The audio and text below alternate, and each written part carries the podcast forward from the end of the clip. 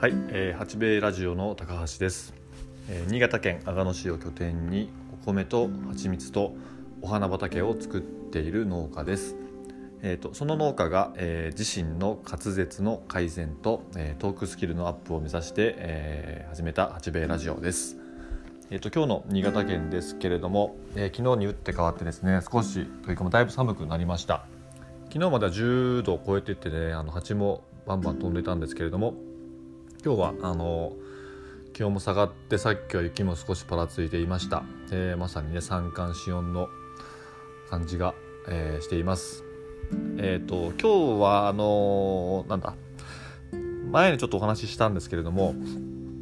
えっと、高知県のですね安田町というところから、まあ、柚子が届きました。で、まあ、テーマとしてはその商品の、まあ、ストーリー付けとかっていう感じでちょちょっとお話ししたいなと思っているんですが、えっとまあ八兵衛のその、まあ、新商品ですね。その、まあ、柚子をその砕いたナッツと一緒にその蜂蜜につけたっていうものがあるんですけども当初考えてた時はその単純にそのうちでその柚子を父親が作っていてあのーまあなんか腐らして捨てるのももったいないなというかその柚子風呂には使ってたんですけれども特別そのなんか商品と絡めてたりもせずにだけどその柚子と蜂蜜の相性って実はすごくいいんだよなって思っていてまああのー作り始めたのが、まあ、きっかけです。でその先日のそのまあインスタでですねそのまあそんな商品作りましたよみたいなのをまあげたりですとかあと新潟の伊勢丹さんで、えー商品の、えーと発売を販売をしていただいている関係上ですねその広告をまあ、えご覧になったですね新潟あの阿賀野市の、えー職員の方からまあご連絡いただきましてあのどうせそのどうせまあ柚子を使うのであればその阿賀野市と姉妹協定を結んでいるその同じ高知県のですね安田町というところの、まあ、農協さんから、えー、と購入をした方がなんていうかなその商品にとってのまあ付加価値が少しアップするんじゃないんですかっていうことと、まあ、そのストーリーができますよねっていうお話をいただきましてで早速連絡をさせていただきました。ますごくねいいユズが、ま、届いたのでその写真はまた、えー、と今日のですねインスタグラムに、えーアップしようと思っておりますでそんなちょっといろいろその商品を作るにあたってあの、まあ、素材一つとってもですね私が今回そのまあえっ、となんていうかその高高知県の安田町とその姉妹協定という話も知りませんでし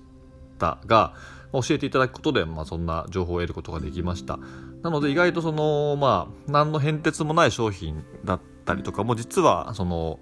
材料一つとってもですねあのいろいろ掘り下げていくと実はその何か面白いネタというかその商品のあのまあ買う理由の一つが作れるのかなと思っています。まあ、ストーリーって実際そういうところだなと思っていて、まあ、同じ商品が仮に並んでいたとしたらじゃあどうどういう、まあ、その根拠でそのまあ選択するかなって考えた時にやっぱりその自分がまあ面白いとか、まあ、興味を持つ理由事があれば当然そっちから買うわけですよね。その中でまあそのまあいろんなさまざまなその、まあ、要因があると思うんですけれどもその中の一つがその商品のストーリーだと思ってています。で私はちみつ始めたぐらいの頃はまだそんなあのーていうかな商品のまあえっ、とまあ付加価値なんて話はようやく出始めてきた頃だったような気がしています。ですけど今そのいろんな農産物見渡してみるとあのそれぞれの商品がそんないろんなやっぱり意味を持って作られましたっていうことを歌っているのであの逆にそれがないと苦しい時代でもあるのかなというふうにも あの捉えることができます。まあ単純にその日本国内での販売だけになってくると当然人口はあの、まあ、減っていくわけですからその中でその、まあ、商品同士のやっぱり競争となると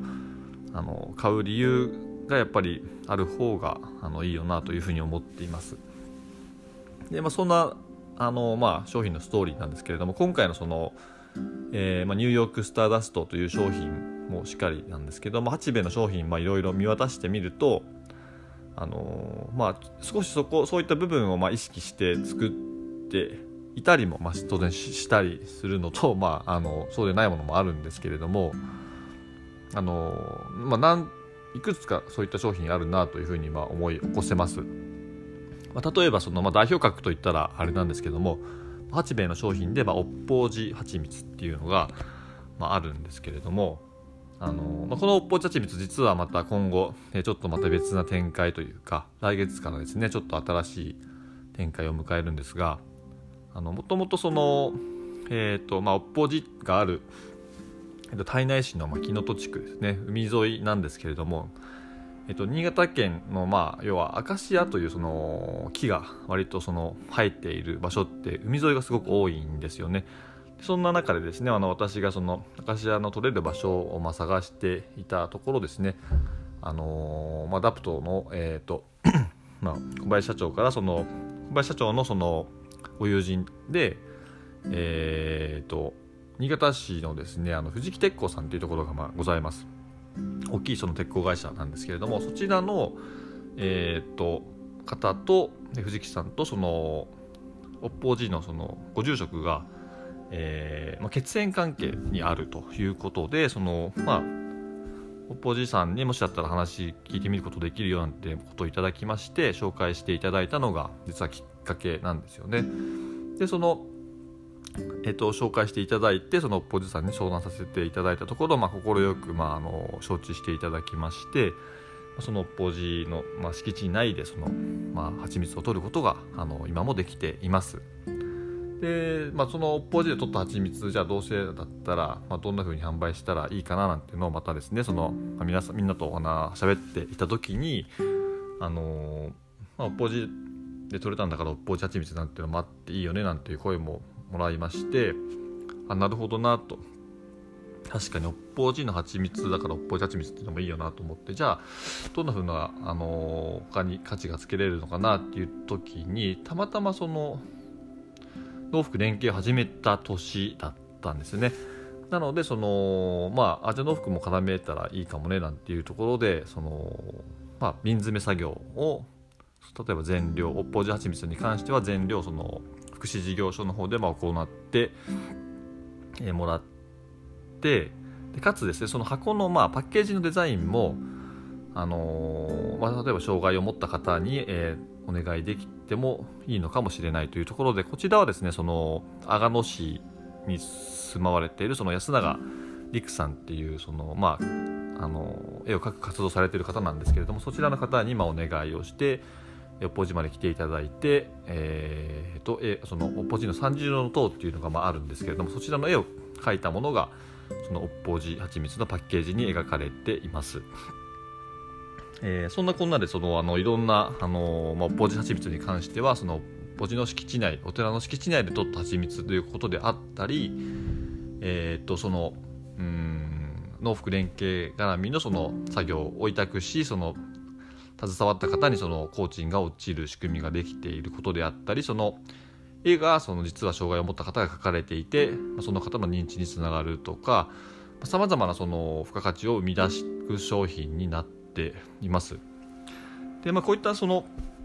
商品のストーリーとか付加価値っていうのはあの、まあ、一人で考えられる方ももしかしたらまあ当然いると思うんですけれども私みたいなのはもう全然そんなの、まあ、思いもよらないこともあったりもするので本当にたくさんのあの方たちからそのアドバイスだったり、えー、と助言を、まあ、をいただいて、あの